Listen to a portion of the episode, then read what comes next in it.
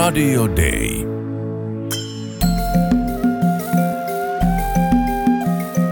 Usko, toivo, rakkaus. Mutta suurin niistä on rakkaus. Kirkko maailmalla. Yhteistyö vaatii toisen kuuntelemista. Mitä se tarkoittaa Suomen lähetysseuran työssä? Se selviää seuraavan 15 minuutin aikana. Tämä ohjelma on Kirkko maailmalla ja minun nimeni on Virve Rissanen. Kansainvälisen työn kehittämisen erityisasiantuntija Leena Lukkonen, miten lähetysseura kuuntelee kumppaneitaan? No tämmöisiä kyselyitä pyritään tekemään vuosittain. Näitä kumppanikonsultaatioita ehkä noin viiden vuoden välein, se sykli vähän vaihtelee. Mutta lisäksi meillä on tosiaan sitten vielä tämmöinen niin sanottu advisory board, eli näistä kumppaneista on koottu tämmöinen pieni, pieni ryhmä, joka sitten erityisesti antaa tällaista konsultaatiotukea esimerkiksi lähetysseuran strategiaprosessissa. He ikään kuin edustavat kaikkia kumppaneita sitten ja, ja heille voidaan vielä esittää semmoisia spesifimpiä kysymyksiä. Onko tullut ilmi, että kun kumppaneita on Aasiassa ja Afrikassa ja latinalaisessa Amerikassa ja joka puolella, että eroaako heidän toiveet tai ajatukset riippuen siitä, että mistä päin maailmaa ollaan? Kyllä nämä kumppaneiden toiveet voi vaihdella todella isosti.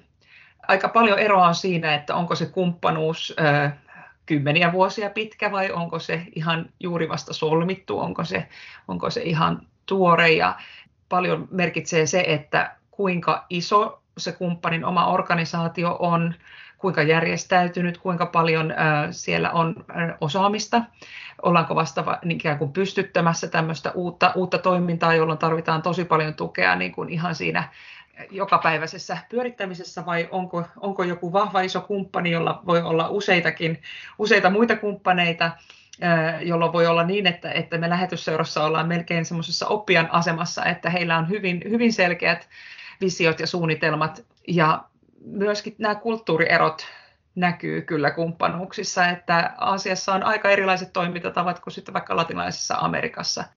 On tietysti tiettyjä alueita, joissa kumppanin kanssa toimiminen on omalla tavallaan haastavaa. Esimerkiksi kiinalaisella alueella täytyy tietää, miten toimitaan niin, että se kumppani voi toimia turvallisesti.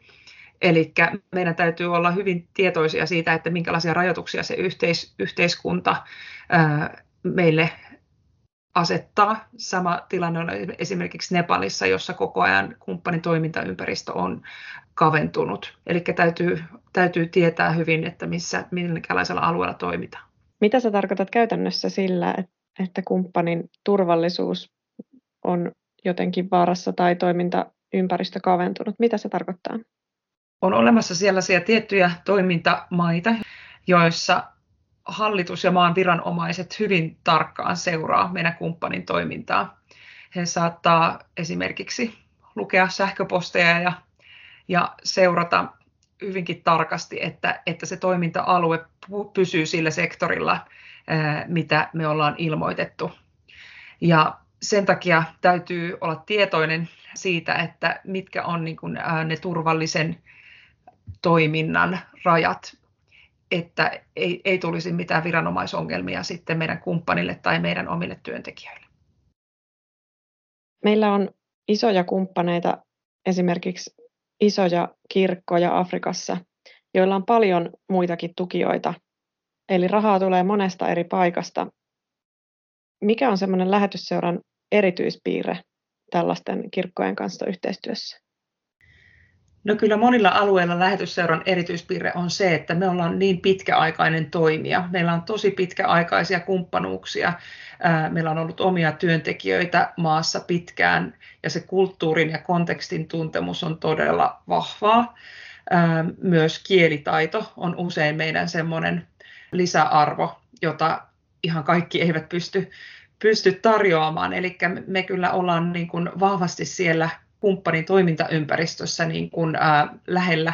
Me tosiaan hyvin tarkalla korvalla halutaan kuulla, että mitä sillä kumppanilla on, on sanottavaa ja ei niin kuin, tulla ylhäältä päin asettamaan tämmöisiä tavoitteita, vaan halutaan lähteä siitä, että se kumppani itse kertoo, että mikä, mikä on heidän vision mukaista toimintaa ja, ja mikä olisi semmoista, semmoista, mihinkä he tarvii meiltä tukea ja sitten yhdessä niin kuin mätsätään nämä tarpeet yhteen. Kysytäänpä, mitä mieltä tästä on piispa Andrew Gulle, jonka hiippakunta Tansanian Mwansassa on tehnyt lähetysseuran kanssa yhteistyötä jo vuosikymmeniä. Ferry was the first partner to come here. We, we normally we know we know our priorities and we know the priorities of Ferry. So when we plan our work, we can ask them, can you support or can you help this and that? Piispa Gulle kertoo, että lähetysseura oli hänen hiippakuntansa ensimmäinen yhteistyökumppani. Hänen mukaansa hiippakunta tietää omat prioriteettinsa ja se tietää myös lähetysseuran prioriteetit, joten työtä on helppo suunnitella yhdessä. For instance, if we, we, we have maybe church planting in a mission area in Ukerewe, and they have also the, the priority on supporting churches. So that is how they can they, they, they can give advice, they can support a mission in those areas. Piispa kertoo esimerkin.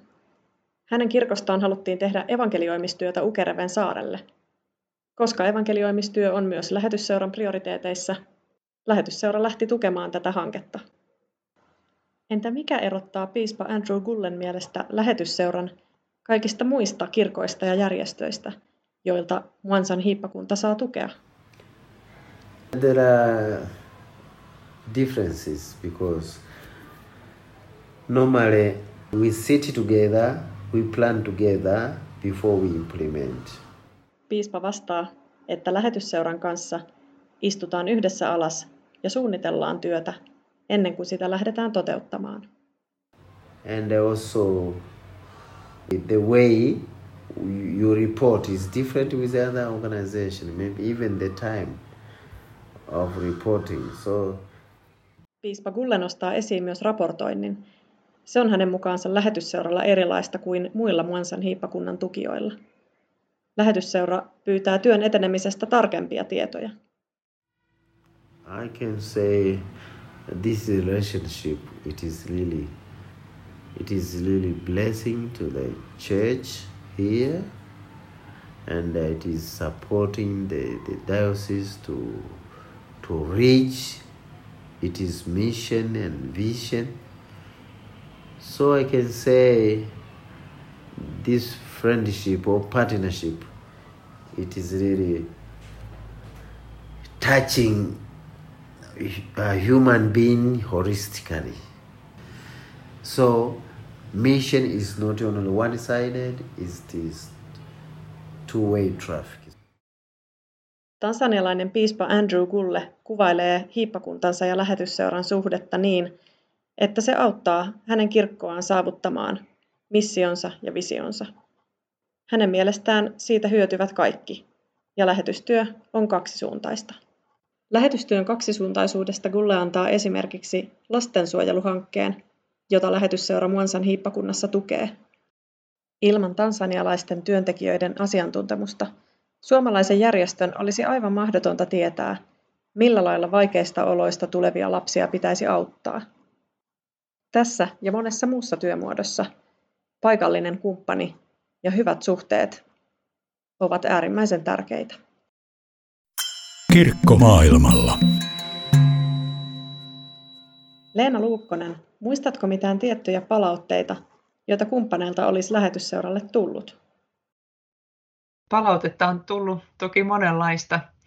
Kyllä sieltä tietenkin kirkkaana nousee se, että, että me ollaan samalla Kristuksen kirkon asialla, eli siis ihan tämmöinen kristillinen yhteys, että miten tärkeää se on ja miten tärkeänä kumppani sen näkee se on yksi semmoinen, joka, joka sieltä nousee. Miten kumppaneiden kuunteleminen tuollaisessa webinaarissa onnistui? Onko maailma nyt sen verran kehittynyt, että kaikkien alueiden kanssa voidaan noita järjestää ongelmitta? No kyllähän tämmöinen digiloikka on ollut aivan valtava, koska se on ollut nyt pakko, pakko ottaa, että kyllä meidänkin kumppanit on oppinut todella paljon siitä, että miten tämmöisissä online-ympäristössä toimitaan. Mutta fakta on se, että kaikissa maissa netti ei toimi samalla lailla kuin meillä täällä Suomessa, että me voitaisiin luottaa siihen, että, että kun se kokous alkaa, niin siihen pystyy liittymään ja, ja netti pätkii, jolloin sitten siitä kokouksesta tippuu kesken kaiken, ääni ei kuulu ja, ja kaikenlaista ongelmaa on. Eli kyllä siinä on vielä matkaa, että saataisiin tavallaan kaikki kumppanit ihan samalle tasolle tässä online-toimimisessa. Mutta ollaan kuitenkin niin kuin, äh, siihen suuntaan ollaan menossa. Kyllä kumppaneiden kuule, kuuleminen onnistui ai, aika hyvin myös tämmöisessä webinaarimuodossa, eli, eli tota, jokainen sai esittäytyä ja, ja semmoisetkin ihmiset, jotka ovat eri puolilla maapalloa, niin pystyvät näkemään toisensa kasvot ja, ja kertomaan itsestä ja omista toiveistaan ja, ja tota, esittämään kysymyksiä niin, että, että muutkin sen näki, että, että kyllä myös tämmöinen online-toimiminen luo semmoisia mahdollisuuksia, mitä ei ole ehkä ennen ollut tai ei ole ainakaan hyödynnetty samassa määrin. Eli voidaan tuoda kumppaneita eri puolilta maapalloa yhteen ihan uudella tavalla. Tällainen kehitys jatkuu varmasti ja yhä useampi pääsee näihin online-tapaamisiin ja, ja voidaan olla tiiviimmin yhteydessä kumppaneihin.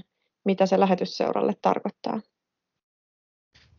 No, mä näen, että se tarkoittaa nimenomaan sitä, että tämmöinen kansainvälinen verkostuminen helpottuu, että voidaan tuoda esimerkiksi jollain temaattisella osa-alueella toimivia kumppaneita yhteen ja, ja että he voivat, voivat oppia toisiltaan, vaikka he olisivat niin kuin fyysisesti hyvin kaukana toisistaan. Että tämmöinen niin kuin vertaistuki tai vertaisoppiminen ja, ja tiedonvaihto, mutta täytyy myös mm. sanoa, että ei mikään, mikään ei korvaa sitä, että tavataan kasvokkain. Eli että se on ihan selvää, että kyllä lähetysseuran työntekijöiden täytyy tavata kumppaneita myös ihan, ihan kasvokkain, koska se luottamuksen syntyminen ja se pitkä aika, niin sen suunnittelun mahdollistuminen, niin se kyllä vaatii sitä, että tutustutaan ihan oikeasti ja ollaan, ollaan istutaan saman, saman pöydän ääressä ja ollaan samassa tilassa.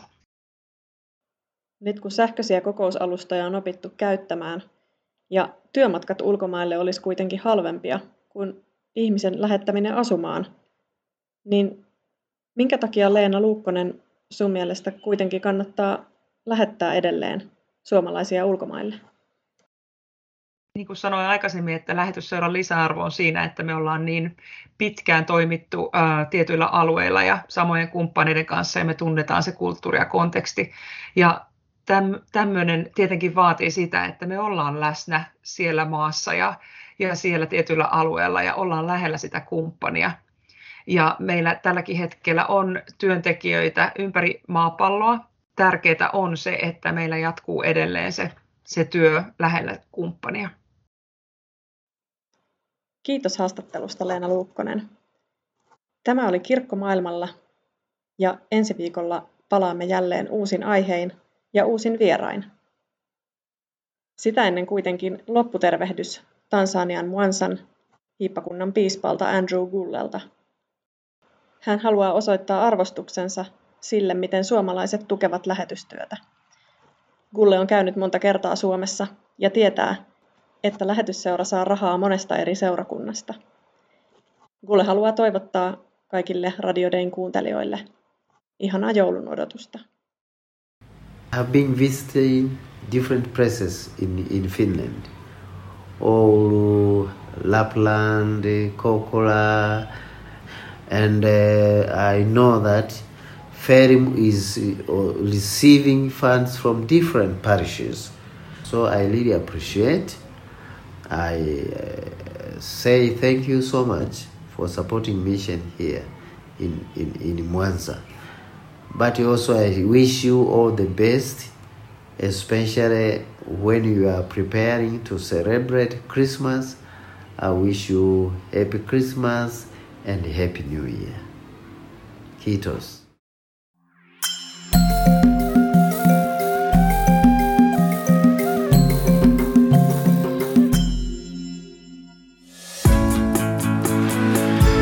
Radio Day